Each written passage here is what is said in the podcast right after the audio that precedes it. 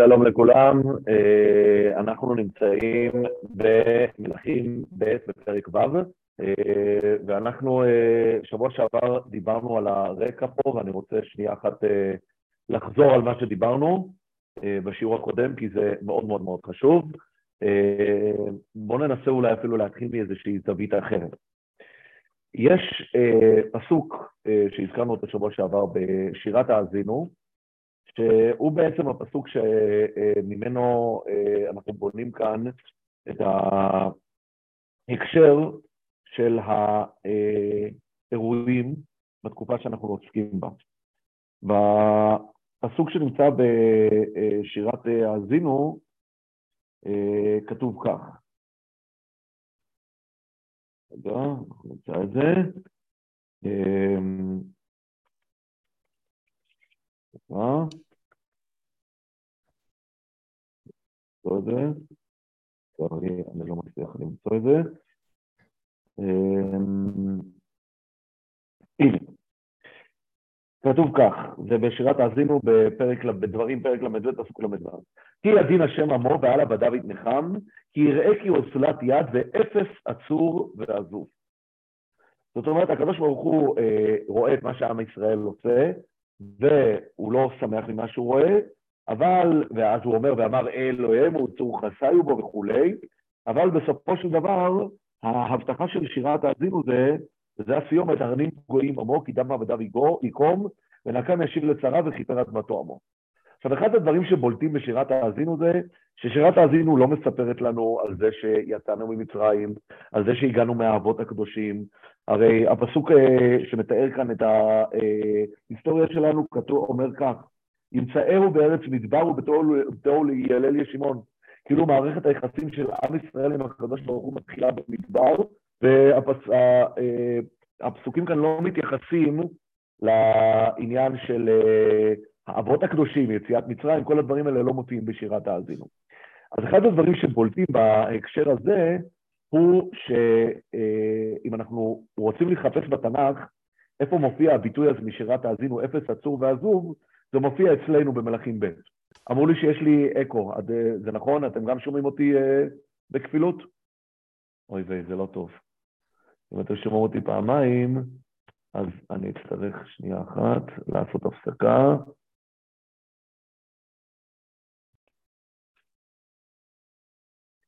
אז הפסוק הזה, אפס עצור ואפס עזוב, מופיע בעצם אצלנו במלאכים אה, ב', בסיפור של ירובעם השני, שאנחנו הזכרנו אותו בשיעור הקודם. בסיפור של ירובעם השני, בעצם אנחנו רואים שבתקופה אה, לא אופיינית, תקופה שעם ישראל לא נמצא במצב טוב, לא ידוע לנו שעם ישראל נמצא באיזשהו שיא, ועדיין מה שמופיע ב, אה, בתקופה הזאת זה שפתאום יש איזושהי נבואה יוצאת דופן, שאומרת שגבול ישראל יחזור לגודל המקורי שלו. ככה כתוב שם. בשנת 15 שנה לאמציהו בן יואש מלך יהודה, מלך ירובעם בן יואש מלך ישראל בשומרון 41 שנה, והיה הרע בעיני השם, לא שר מכל חטאות ירובעם בן נבט אשר החטיא את ישראל. ממש מלך שלא מקבל ציון אה, אה, ראוי פה בספר... אה, אבל מה כתוב כאן? הוא השיב את גבול ישראל מלבוא חמת עד ים הערבה, כי דבר השם אלוקי ישראל אשר דיבר ביד עבדו יונה בן אמיתי, הנביא אשר מגעת החפר, כן, זה אותו יונה מספר יונה, ולמה? כאן הפסוק נותן לנו את ההסבר. כי ראה השם את עוני ישראל מורה מאוד, ואפס עצור ואפס עזוב, ואין עוזר לישראל. ולא דיבר השם למחות את שם ישראל מתחת השמיים, ויושיעם ביד ירובעם בן יואש. זאת אומרת, מה אומר כאן הפסוק? הפסוק אומר כאן דבר מדהים. הוא מצטט כאן את הביטוי הזה שקראנו מתוך שירת האזינו, שאומר אפס עצור ואפס עזוב, כי יראה כי אוזלת יד ואפס עצור בעזוב. הוא אומר שזו הסיבה שבתקופה שעם ישראל לא ראוי לישועה, הקדוש ברוך הוא בכל אופן עוזר להם, אוקיי? וזה בעצם צריך לדעת, זה המסר של שירת האזינו. שירת האזינו לא מזכירה זכות אבות, לא מזכירה את יציאת מצרים, לא מזכירה שום דבר. שירת האזינו היא מה שנקרא הדבר האחרון שיציל אותנו. מה יציל אותנו ברגע האחרון, כשנגיע לשאול תחתית, שהקדוש ברוך הוא אומר לנו, אני אהיה איתכם בכל מצב. ולכן, אגב, בשירת האזינו מאוד בולט מערכת היחסים של הקדוש ברוך הוא כאבא, הלא הוא אביך קניך, כן? אה, הביטוי, וירא השם וינאץ מקץ בניו ובנותיו, דור תהפוכות הם הבנים לא אמון בם, אבל מערכת היחסים המתוארת בשירת האזינו זה מערכת יחסים של אב ובן, ואב ובן, אנחנו יודעים שגם אם הבן לא ראוי לכלום, הבן כבר אה, הבטיח כל כך הרבה פעמים להיות בסדר, וכל פעם הוא מחדש מאכזב, עדיין אבא לא עוזב את הילדים שלו.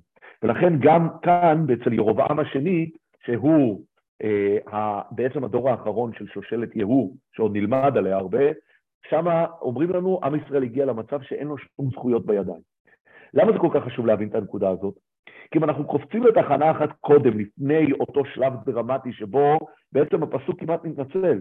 הפסוק אומר, ולא דיבר השם למחות את שם ישראל מתחת השמיים.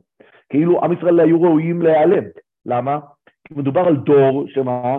שיש שם את ירובעם בן יואש, עשה את הרע בעיני השם, זה מדובר כאן, זה ירובעם השני כמובן, כן? ו, ו, והוא מחטיא את ישראל, אבל עדיין הקדוש ברוך הוא אומר, אני צריך לתת להם עוד הזדמנות.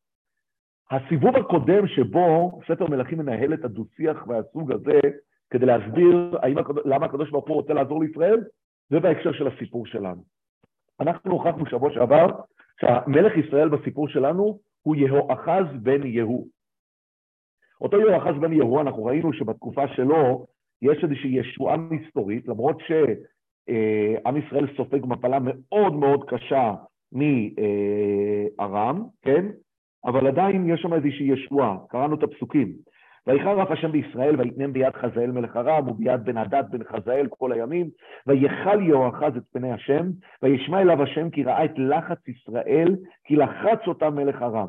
ויתן השם לישראל מושיע, ויצאו מתחת יד ארם, וישבו בני ישראל בעוליהם כתמול שלשום, אך לא שרו מחטות בית ירובעם אשר החטיא את ישראל, בה הלך, וגם האשרה עמדה בשומרון, כי לא השאיר ליהואחז עם, כי אם חמישים פרשים ועשרה רכב ועשרת אלפים רגלי, כי איבדה מלך ארם וישימם כעפר לדוש. ואנחנו הבאנו גם אחר כך את הפסוקים שמופיעים בסוף אותו פרק, פרק י"ג במלכים ב', שכתוב שם, וחזאל מלך ארם לחץ את ישראל כל ימי יהואחז, ויחון השם אותם וירחמם ויפן עליהם למען בריתו את אברהם, יצחק ויעקב, ולא עבה שחיתם ולא השליחם מעל פניו עד עתה. זו הפעם האחרונה לפני ההתרחשות אצל ירובעם בן יואש, ששוב פעם ספר מלכים עוצר, והוא כביכול מתנצל, הוא אומר, עם ישראל היה ראוי לכליה.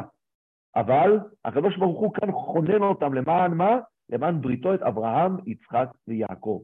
וזו הסיבה שגם הגמרא, הגמרא במסכת שבת אומרת ככה, הגמרא במסכת שבת דף נ"ה עמוד, עמוד א', מאימתי קמה זכות אבות, שזה הנושא שמה, שמואל אמר מימי חזאל, חזאל מלך ארם, שנאמר בחזאל מלך ארם לחץ את ישראל כל ימי יהואחז, בכתיב, ויחון השם אותם וירחמם ויפן עליהם למען פריטו אברהם, יצחק ויעקב, ולא אבה שחיתם, ולא השליחם מעל פניו עד עתה, אבל, ואז רש"י שם אומר, אבל מכאן ואילך השליחם ולא פנה אל ברית אבות. זאת אומרת, צריך לדעת שאם אנחנו מחברים את האירועים שם לפרק שלנו שמדבר על המצור על שומרון, יש כאן רגע דרמטי בהיסטוריה של יחסי עם ישראל עם הקדוש ברוך הוא. כי אנחנו יודעים שהתורה מלאה בנושא הזה של ההבטחות, הברית והחסד לאברהם, ליצחק וליעקב. כאן, הסיפור שלנו, עם ישראל מבזבזים את הקרדיט האחרון. וזה נותן לנו איזושהי אה, פרספקטיבה על כל הסיפור שלנו. למה? כי אנחנו בדרך כלל רגילים לראות ישועות שמגיעות בזכות. עם ישראל נמצא במצב קשה, אז יש לו זכויות, והזכויות יכולות להציל אותו. הזכות יכולה להיות או כי עם ישראל במצב טוב, זה בדרך כלל לא המצב. או כי הוא ראוי, כי יש איזושהי הבטחה, או כי יש איזשהן נסיבות היסטוריות שהקדוש ברוך הוא צריך לגלגל כאן משהו, זכות אבות, כל מיני דברים, הרי מעגל השנה היהודי נמצא מסביב לישועות האלה. עוד מעט יש חנוכה, פורים, גם בפסח, כל הדברים הללו. פה מדובר על סיטואציה אחרת, זו סיטואציית קיצון שבה עם ישראל לא ראוי לכלום. אבל מה, הקדוש ברוך הוא נותן לו איזושהי הארת פנים שהוא לא ראוי לה. הוא לא ראוי לה, ואני אומר יותר מזה. אחד מהמאפיינים של הישועות שאנחנו מכירים במעגל השנה היהודי, זה שהישועה מובילה לסוג של תיקון מסוים. זאת אומרת, עם ישראל בפורים היה איזושהי, נניח, בעיה, שמה, שנהנו מסעודתו של עוד פרשה, או מה שזה לא יהיה, יש איזושהי ישועה, והישועה מולידה איזושהי תפיסה חדשה אה, ביחס לעם ישראל והיחסים שלו עם הקדוש ברוך הוא. גם בחנוכה כמובן, יש איזשהו מאבק, המאבק הזה מוליד איזשהו ניצחון, גבורה יהודית, עמידה בפרץ, אנחנו לא נתייוון, אנחנו נשמור על הזהות שלנו. פה, בישועות שאנחנו מדברים עליהן פה בספר מלכים, זה לא האירוע. האירוע הוא ישועות, או בגלל שהקדוש ברוך הוא מחליט לנצל קצת את הזכות אבות שנותרה, והפעם הבאה שיהיה זה אפילו לא בגלל זכות אבות. זה בגלל שירת האזינו. שירת האזינו אומרת, הקדוש ברוך הוא יציל אתכם ברגע האחרון, גם אם תמה זכות אבות. זה כל כך חשוב להבין את הנקודה הזאת בפרק שלנו, למה? כי אז אנחנו מבינים שכל הישועה בפרק אצלנו היא ישועה שצריכה לבוא מתוך התנצלות. מתוך מצב שכאילו הקדוש ברוך הוא אומר, טוב, נו, ניתן להם משהו, נזרוק להם איזה עצם. זה צריך להיות המנגינה מאחורי הפרק שאנחנו קוראים. אחרי שסיימנו את כל ההקדמה הזאת, בואו אה, נשוב לפרק שלנו ונקרא אותו בפנים, וכעת מה שאני מציע זה שאנחנו נקרא אותו ברצף, למעט אה, הערות אה, ביניים קצרות עד הסוף, ואחר כך ננסה לדבר על, ה, על הנושאים העיקריים של הפרק שלנו. אוקיי, אז אנחנו נמצאים, שוב פעם, פרק ו', פסוק כ"ד. ויהי אחרי כן, ויקבוץ בן הדד מלך ארם את כל מחנהו, ויעל ויצר על שומרון. ויהי רעב גדול בשומרון, והנה צרים עליה עד היות ראש חמור בשמונים כסף, ורוב האגב דביונים, או כמו שכתוב בכתיב, חריונים בחמישה כסף, דיברנו על זה, שהרעב הוא כל כך קשה שדברים שלא ראויים לאכילה, הם בעצמם עולים הון, אוקיי? זה חלק ממה שקורה פה, כן? ויהי מלך ישראל עובר על החומה, ואישה צעקה אליו לאמור, הושיע אדוני המלך, כן? נשים, ראינו את זה, זו לא פעם ראשונה שיש צעקה של נשים, נשים צועקות לישועה. אנחנו פגשנו נשים שצעקות לישועה מאלישע, אותה אה, אישה שלא היה לה מה לאכול בבית בתחילת אה, פרק ד', נכון? אישה אחת עם שהיה בני הנביאים צעקה אל אלישע. אגב, בפרק הבא שלא למדנו עדיין, בפרק, אה, בסוף פרק ז', תחילת פרק, תחילת, סליחה, תחילת פרק ח', גם שם יש צעקה, צעקה דיברנו על זה פעם, זה סוג של מוסד, זה סוג של פנייה ישירה, תמיד היה איזושהי יכולת לצעוק ולפנות ישירות למלכים. אז כאן המלך בעצמו הולך לצייר לראות מה קורה, עובר על החומה, ואישה צעקה אליו לאמור, הושיע אדוני המלך. ויאמר על, יושיעך השם. מאין הושיעך? מן הגורן או מן היקב? הוא אומר, אין לי, אין לי מאיפה לעזור לך, כן? היחיד שיכול לעזור לך כאן הוא הקדוש ברוך הוא. ויאמר לה המלך מה לך, אבל עדיין, היא אומרת לה בכל אופן, בוא, בוא נשמע מה הסיפור. ותאמר האישה הזאת אמרה אליי, תני את בנך ונאכלנו היום, ואת בני נאכל מחר, ונבשל את בני ונאכלהו. ואומר אליה ביום האחר, תני את בנך ונאכלהו, ותחביא את בנה. כן, האנשים האלה, כמו שאנחנו דיברנו על זה שבוע שעבר, מתממש אצלם הנבואה הנוראית שאנשים אוכלים את בשר בניהם ובנותיהם. כמובן, אמרנו, מדובר כאן על אה, סיטואציה נוראית של קניבליזם, שאוכלים את הבשר של הילדים הקטנים, שבמצב קיצוני של רעב הם אלה שמתים ראשונים, כן? אבל כאן יש לו איזה משפט כאילו שהוא צריך להכריע בין נשים, שאחת אמרה אני נתתי את הבן שלי, והשנייה לא עמדה בהבטחה ולא נתנה את הבן שלה, כן?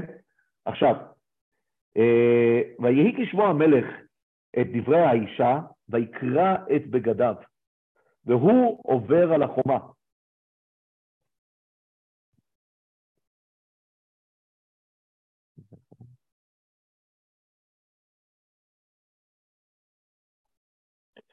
ויהי כשמוע המלך את דברי האישה ויקרא את בגדיו, והוא עובר על החומה. וירא העם והנה השק על בשרו מבית. דיברנו על זה, המלך בדרך כלל לא לובש שק, אבל פה יש לו, אה, הוא לובש שק מתחת לבגדים, שימו לב עד כמה הוא לוקח קשה את הסיטואציה, לוקח, יש כאן אחריות. ויאמר כה יעשה לי אלוהים וכה יוסיף, אם יעמוד ראש של אישה בן שפט עליו היום. איום נוראי, הוא אומר, תשמע, תשמעו, הנביא, יש לו כאן תפקיד, דיברנו על זה שבוע שעבר, למה יש לו תפקיד?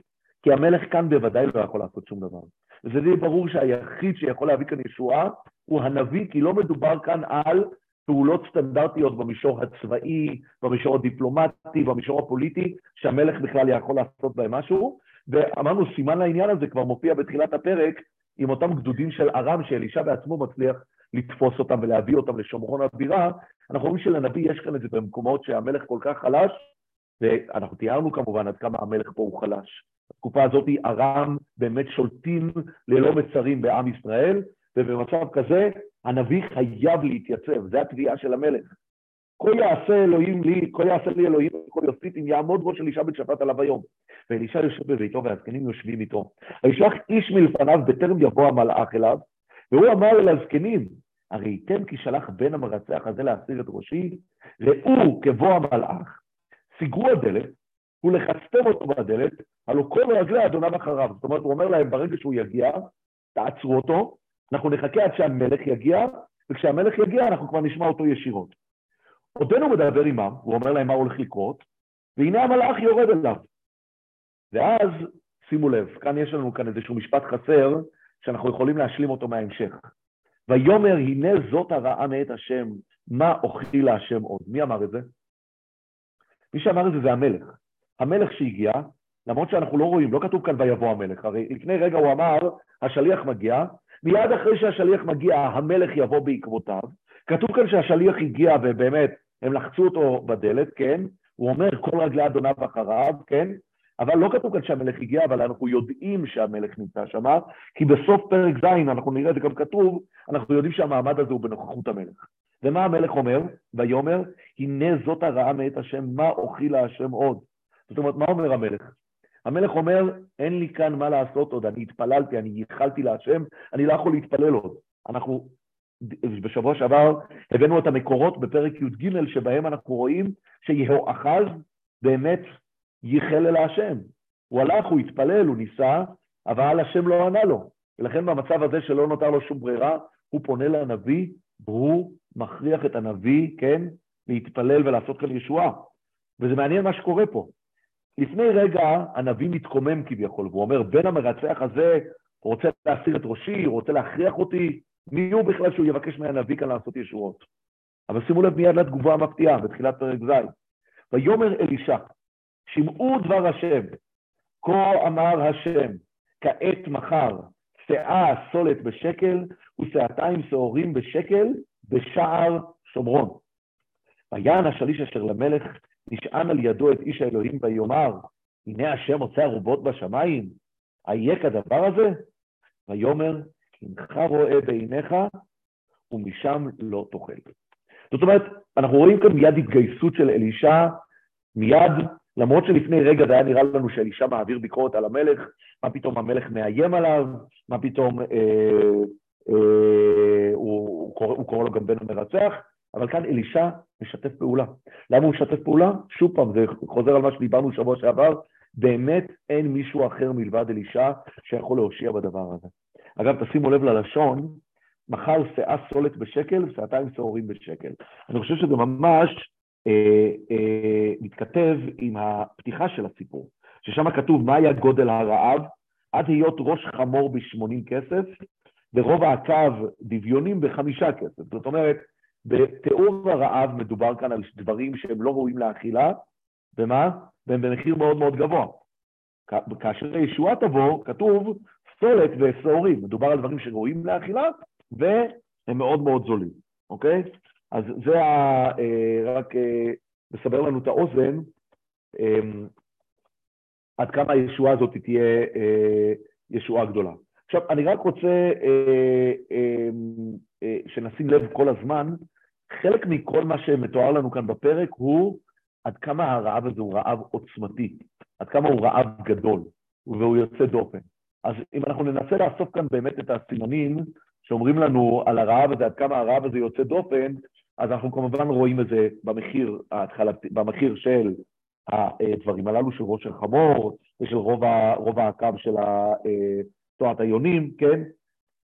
הסיפור הזה עם האישה, כן? שהוא סיפור נוראי, נכון? שמקיים, כמו שאמרנו, את דברי התוכחה. אה, הזעקה הזאת למלך הושיע, אדוני המלך, והמלך בעצמו שחייב ללכת לאלישע ולהכריח אותו לעזור לו, כל הדברים האלה מספרים לנו על המצוקה הנוראית של הסיטואציה הזאת, והמצוקה הזאת של, של, של הסיטואציה היא אה, גם זאת, זאת שמביאה אותנו, כמו שאמרנו, למצב הזה, שדווקא אלישע הוא זה שצריך להביא את הישועה. עכשיו, אחרי שאלישע מנבא על הישועה, עכשיו אנחנו נלמד איך הישועה קורית בפועל. וזה מתחיל כאן בפרק ז' בפסוק ג'. וארבעה אנשים היו מצורעים פתח השער. ויאמרו איש אל רעהו, מה אנחנו יושבים פה עד מתנו? אם אמרנו נבוא העיר, והרעב בעיר ומתנו שם. ואם ישבנו פה, ומתנו. זאת אומרת, הם עושים חשבון ממה נפשך. אם אנחנו נישאר פה, נמות. אם נבוא לעיר, בוודאי נמות.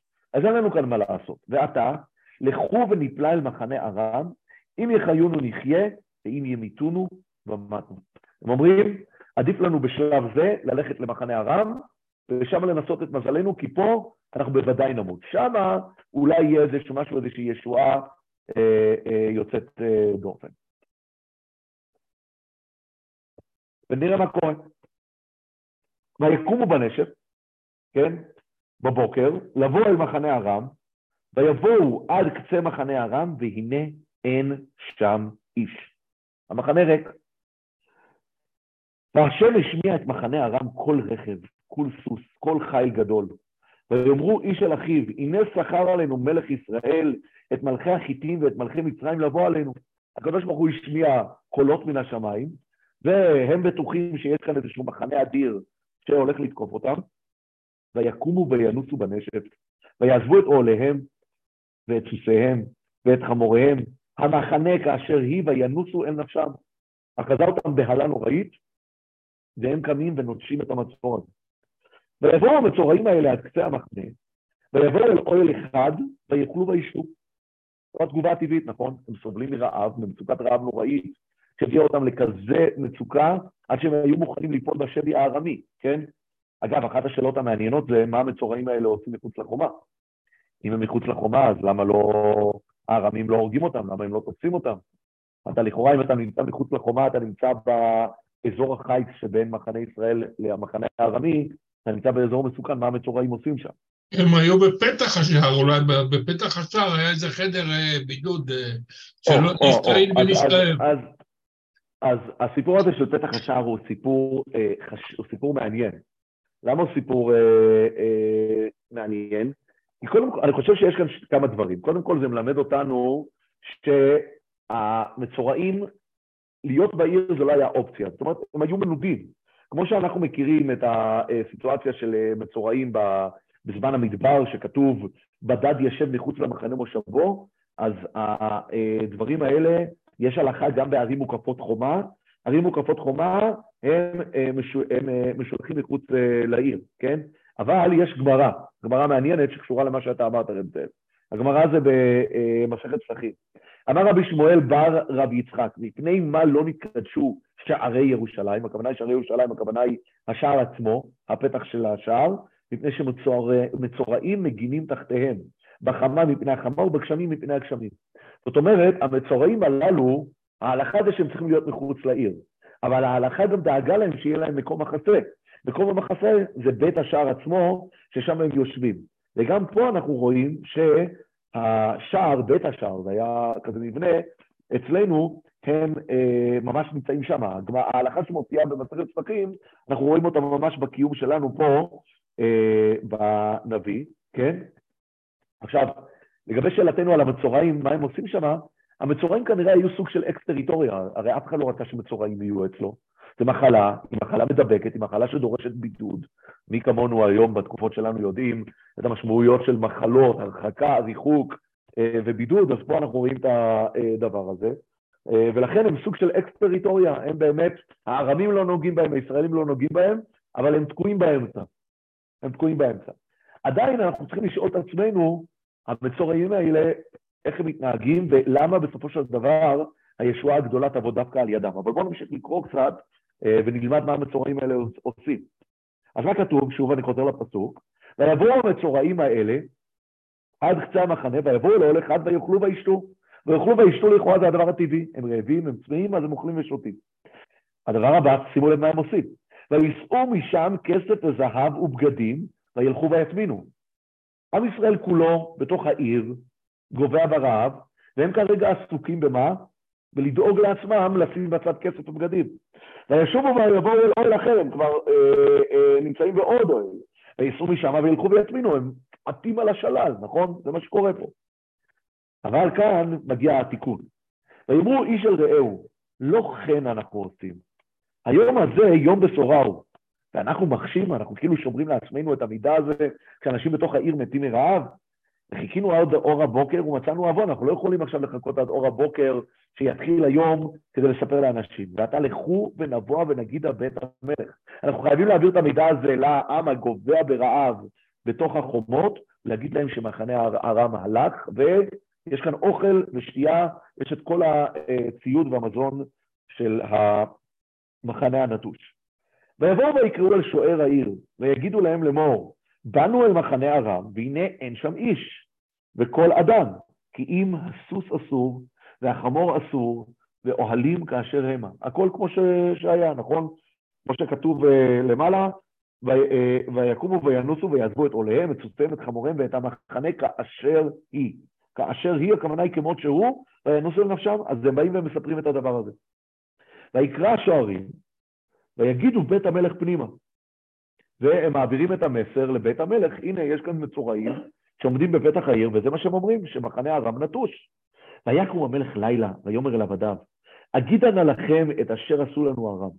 ידעו כי רעבים אנחנו, ויצאו מן המחנה להיחווה בשדה, לאמור, כי יצאו מן העיר ונתפסו חיים ואל העיר נבוא. המלך מפחד שמדובר כאן בתחבולה.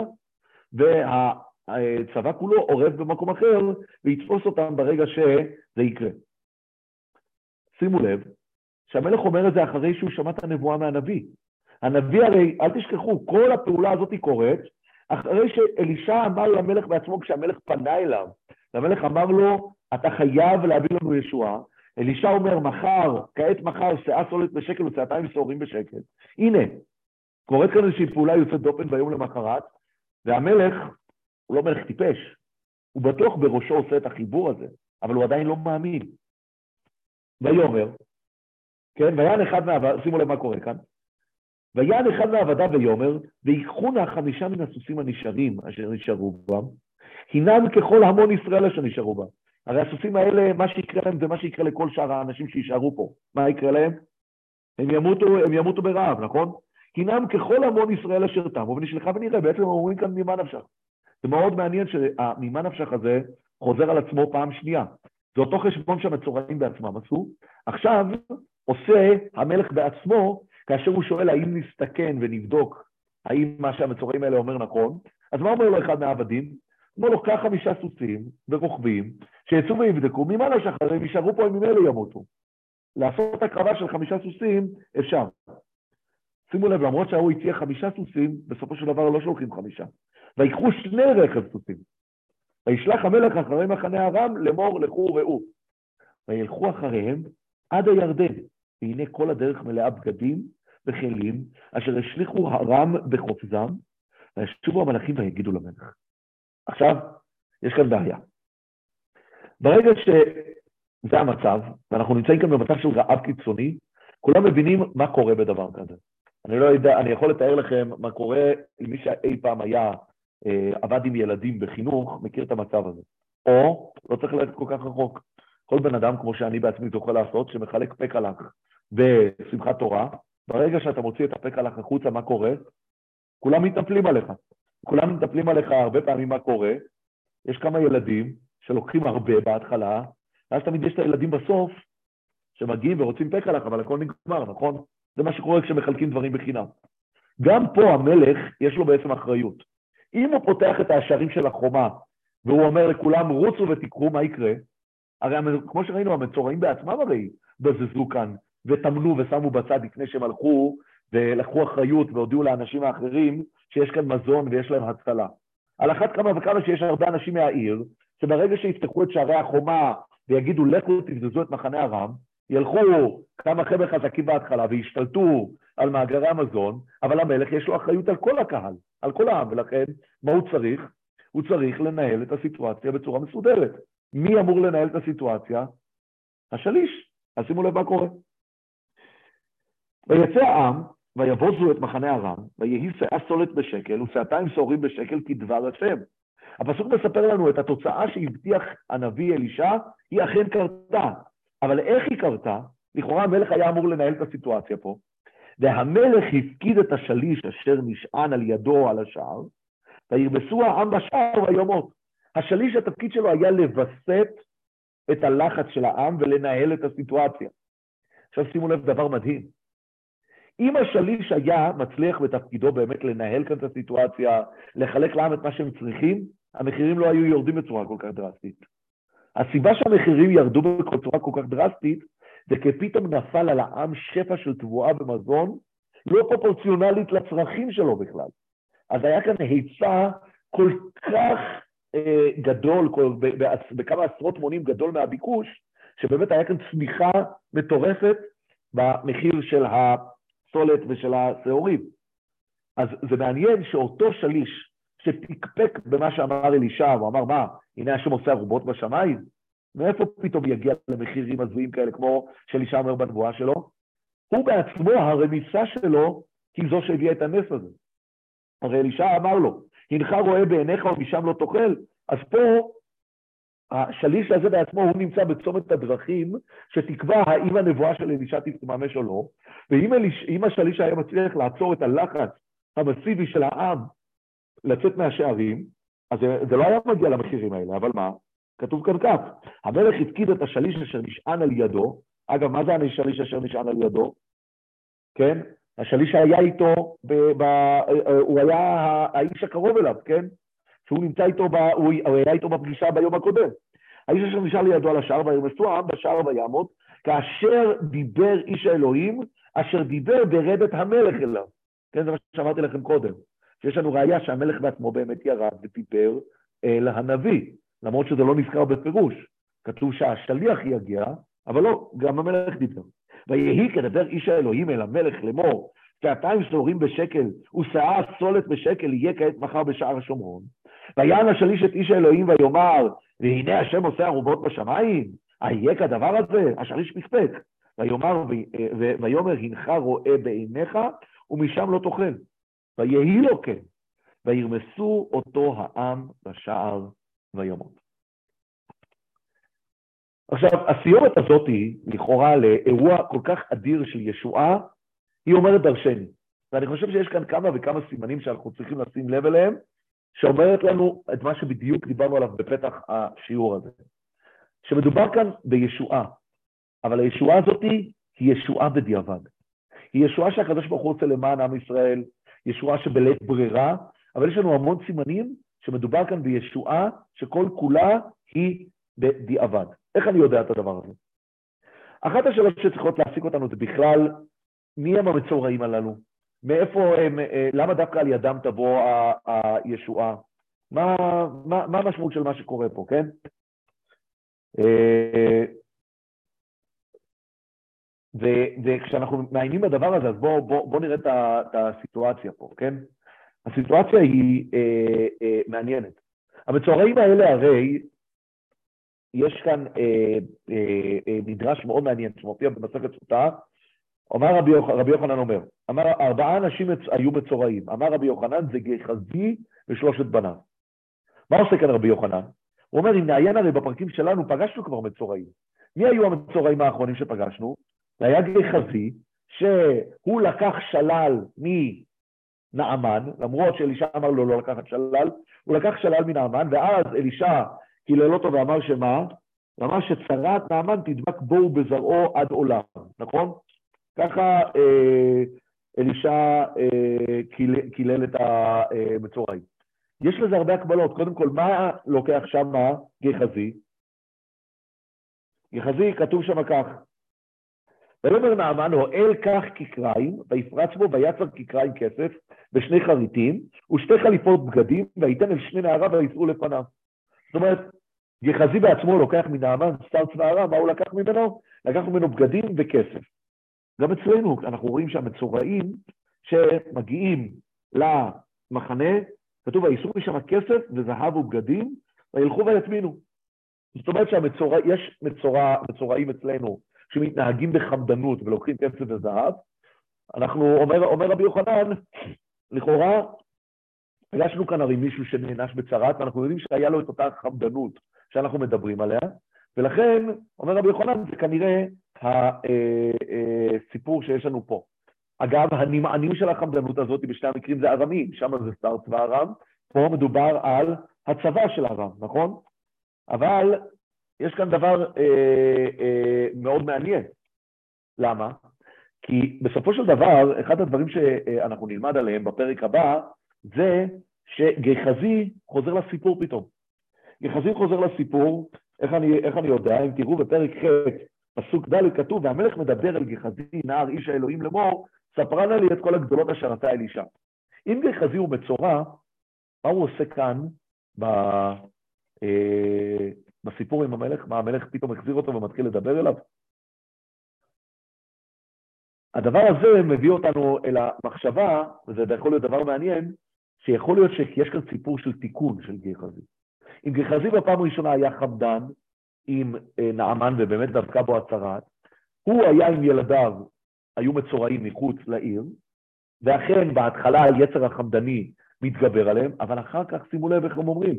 הם מדברים על עצמם, נכון? ומה הם אומרים? ואמרו איש אל רעהו, לא כן אנחנו עושים היום, היום הזה. יום בשורה הוא, ואנחנו מחשים וחיכינו עד הבוקר ומצאנו עוון, לכו ונבוא ונגיד לבית המלך. הם אומרים, יש לנו כאן הזדמנות לתיקון.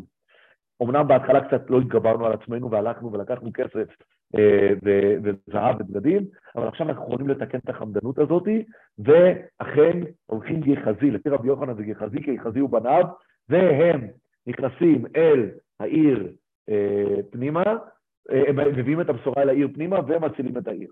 אבל למה זה מגיע באמת דרך מצורעים? אני רוצה שתשימו לב לדבר מעניין שדיברנו עליו. כל הנס הזה אצלנו הוא נס, כמו שאמרנו, בדיעבד. הוא מגיע על ידי מצורעים. הוא מגיע רק במצב שהעיר שומרון מגיעה אל הקצה של הקצה. נשים אוכלות את בשר בניהם, אין מה לאכול בעיר, כן? אה, אה, הרי גם, אגב, מה שקורה פה כשאלישע מנבא זה מאוד מעניין. אלישע אף פעם לא מנבא שעם ישראל ינצח את הרב. הוא רק מנבא שיהיה מזון, כי זה מה שצריך. אז הוא אומר, תראו, מחר יהיה מזון בשפע והמחירים ירדו. ארם דרכו, אבל אנחנו לא יודעים שהמצב של עם ישראל משתפר מול ארם. היה כאן משהו מאוד מאוד נקודתי. המצור על שומרון נשבר, אבל עם ישראל לא הולך ומצליח לנצח את ארם, הוא לא מצליח להפוך את זה לישועה. עצם זה שהישועה הזאת מגיעה על ידי האנשים הכי גחויים בחברה, על ידי המצורעים, כן? ואנחנו רואים שהמלך אפילו בקושי מאמין להם. זה מראה לנו עד כמה הסיטואציה פה היא סיטואציה של עוד פעם, של דבר שהוא אה, בדיעבד. עוד דבר מעניין, הישועה הזאת זה לא, כמו שאמרנו, זה לא ניצחון, ועם ישראל פסיבי לגמרי פה, כן? הקדוש ברוך הוא צריך להתערב באופן ניסי, להשמיע קול ולהבריח את, מח... את המחנה אה, אה, של הרב. אני אומר גם עצם זה שהסיומת של הפרק, שאלנו, היא מסתיימת באופן הזה שרומסים את השליש בשער, זה מספר לנו שמה? זה מספר לנו שהדבר הזה אה, הוא, הוא לא ישועה שלמה, ישועה שיש בה גם סוג של אה, אה, טרגדיה. אני אוסיף ואגיד אפילו יותר מזה. יש אה, דבר, יש אה, אגדה מעניינת שמופיעה בגמרא בסנהדרין, שאומרת שהמשיח הוא מצורע. כתוב שם בסנהדרין דווקא נקראת, שרבי יהושע בן לוי הלך וחיפש את המשיח, כן? אה, והוא שאל את אליהו הנביא, מתי יבוא המשיח? אמר לו, אמר לו אליהו הנביא, אה, זיל שיילו לדידי, לך תשאל אותו בעצמו, היכא יתיב, איפה הוא יושב? הפיתחא דקרתא, הוא יושב בפתח העיר, כמו אצלנו, נכון? המצורעים יושבים בפתח העיר. ומהי סימני? מה, איך אני אזהה שזה המשיח? הרי בפתח העיר יושבים הרבה מצורעים. יתיב ביני עניי סובלי חלאים. ככה, ככה נראה. כתוב שם הוא מתיר את התחבושות שלו בצורה יוצאת דופן משאר האנשים, לא ניכנס לזה עכשיו. רש"י אומר, מה זה סובלי חלאים? רש"י שם בסנהדרין אומר, מנוגעים. והוא נמי מנוגע, אומר רש"י, דכתיב והוא מחולל מפשענו, וכתיב חוליינו הוא נשא. למה רש"י מתייחס פה? הוא מתייחס פה לפסוקים בספר ישעיהו, שאגב, זה פסוקים שהנוצרים אה, ביססו עליהם המון המון מהתיאולוגיה הנוצרית, מבוססים על הפסוקים האלה שמתארים את המשיח. אבל מה כתוב שם? אני אקריא לכם שנייה מישעיהו, פרק נ"ג. כתוב שם, מי האמין לשמועתנו, זרוע השם על מי נגלתה. ויעל כיונק לפניו וכשורש מארץ צייה, לא תואר לו ולא הדר. מדובר כאן על איש שאנחנו לא יכולים לזהות אותו כמשיח, כי אין לו תואר ואין לו הדר, ולא מראה ונחמדהו. זה לא מישהו שאנחנו יכולים להגיד שיש לו משהו שאפשר לחמוד את המראה שלו. נבזה וחדל אישים, איש מכאובות וידוע חולי, וכמסתר פנים ממנו נבזה ולא חשבנו. אכן חוליינו הוא נשא, ומכאובנו סבלם, ואנחנו חשבנו הוא נגוע, מוכה אלוהים ומעונה. מה אומר שם הפסוקים בישעיהו? הגאולה, אנחנו יודעים שיש לה שני דרכים. יש הדרך, אה, אה, בגאולה יש את הדרך, מה שנקרא דרך המלך, בעיטה, יש לה את המצב של אחישנה, נכון? בעיטה אחישנה, מה זה המצב של בעיטה? בעיטה זה מצב שעם ישראל לכאורה זכאי, ואפשר לפעול בדרך המלך כדי להגיע לישועה. אבל לפעמים הישועה, ודווקא משיח בא, מתוך מצב שדור שכולו חייב. נכון? הגמרא אומרת במסכת סוטה, שמשיח בא או בדור שכולו חייב או שכולו זכאי. מה הכוונה? או בדור שכולו זכאי ואז עם ישראל ראוי לזה ויהיה לו ישועה בדרך המלך. או בדור שכולו חייב, מה זה דור שכולו חייב? זה מאוד דומה למה שיש לנו כאן בפרק. ואז המצב כל כך קשה, כל כך מורכב, שמה? שיצטרך הישועה לבוא דווקא מהתחתית. זה ישועה שמגיעה מהתחתית. וכשישועה באה מהתחתית זה אומר דבר כזה. זאת אומרת, הישועה מגיעה באופן שזה לא מגיע לאנשים.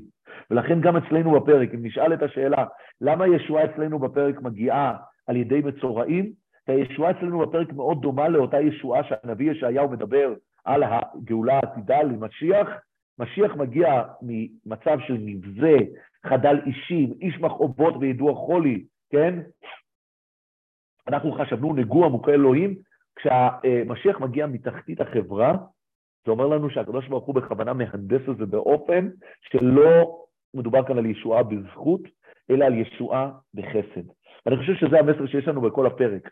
כי כמו שתיארנו, אז אנחנו מדברים על תקופה שבה עם ישראל נמצא תחת אה, מלכות, ומדובר כאן על מלך שהוא לא מלך צדיק, כמו שאמרנו. מדובר כאן על מלך שכשהוא מגיע לקצה היכולות שלו, הוא כן פונה לקדוש ברוך הוא. זה כן דבר שאפשר להגיד לזכותו. אבל לאורך כל הפרק אנחנו רואים שמדובר כאן על מלך שהוא מלך די סקפטי. הוא לא מלך שאני יכול להגיד, לא המלך ולא העם נמצאים במצב שהם אה, ראויים אה, אה, אה, לישועה, כן? אנחנו אה, אה, רואים כאן שאפילו ברגע הכי קשה, כשמגיעים אליו המצוערים, הוא לא מאמין עדיין. הוא לא מאמין, נכון? אגב, אני, אני אוסיף עוד משהו שלא אמרנו. כאשר השליש מזלזל בנבואת הנביא, המלך לא מתווכח איתו, לא כתוב כאן. המלך כביכול נשאר פסיבי. אז מדובר כאן על מלך שהוא בעצמו סקפטי, כן? למרות שהוא דורש ישועה מהנביא, הוא לא מאמין לישועה של הנביא, הוא לא מתווכח עם השליש שמבזה את הנבואה שלו, כן? הוא, אה, כאשר מגיעים המצורעים ואומרים לו, מחנה הרם ברק, הוא לא מאמין להם. אז כל הסיטואציה פה בפרק רק אומרת לנו את הדבר הבא. הישועה מגיעה לידי מצורעים כי המצב כל כך קשה, ובמצב כל כך קשה הקדוש ברוך הוא בסופו של דבר הולך ועוזר לנו. אצלנו בפרק למה? זה בזכות אבות. בסיבוב הבא שלמדנו עליו, זה יהיה, כבר לא תהיה זכות אבות, זה כבר יהיה בגלל שירת האזינו. אבל לא מדובר כאן בישועה הירואית, ישועה שעם ישראל יכול לצאת אחר כך ולשיר שירה, או עם ישראל מתייצב והוא נמצא במדרגה חדשה, או במצב לאומי, או במצב רוחני חדש, לא. יש כאן ישועה לשעתה, לדור שכולו חייב, על ידי מצורעים, אצל מלך שהוא מלך, שהוא לא מלך צדיק, כל זה למה? כי אין ברירה. כי אם הקדוש ברוך הוא לא יושיע, עם ישראל עלול להיאבד במצב הזה, וזו הסיבה היחידה לישועה שיש לנו כאן. תודה רבה לכולם.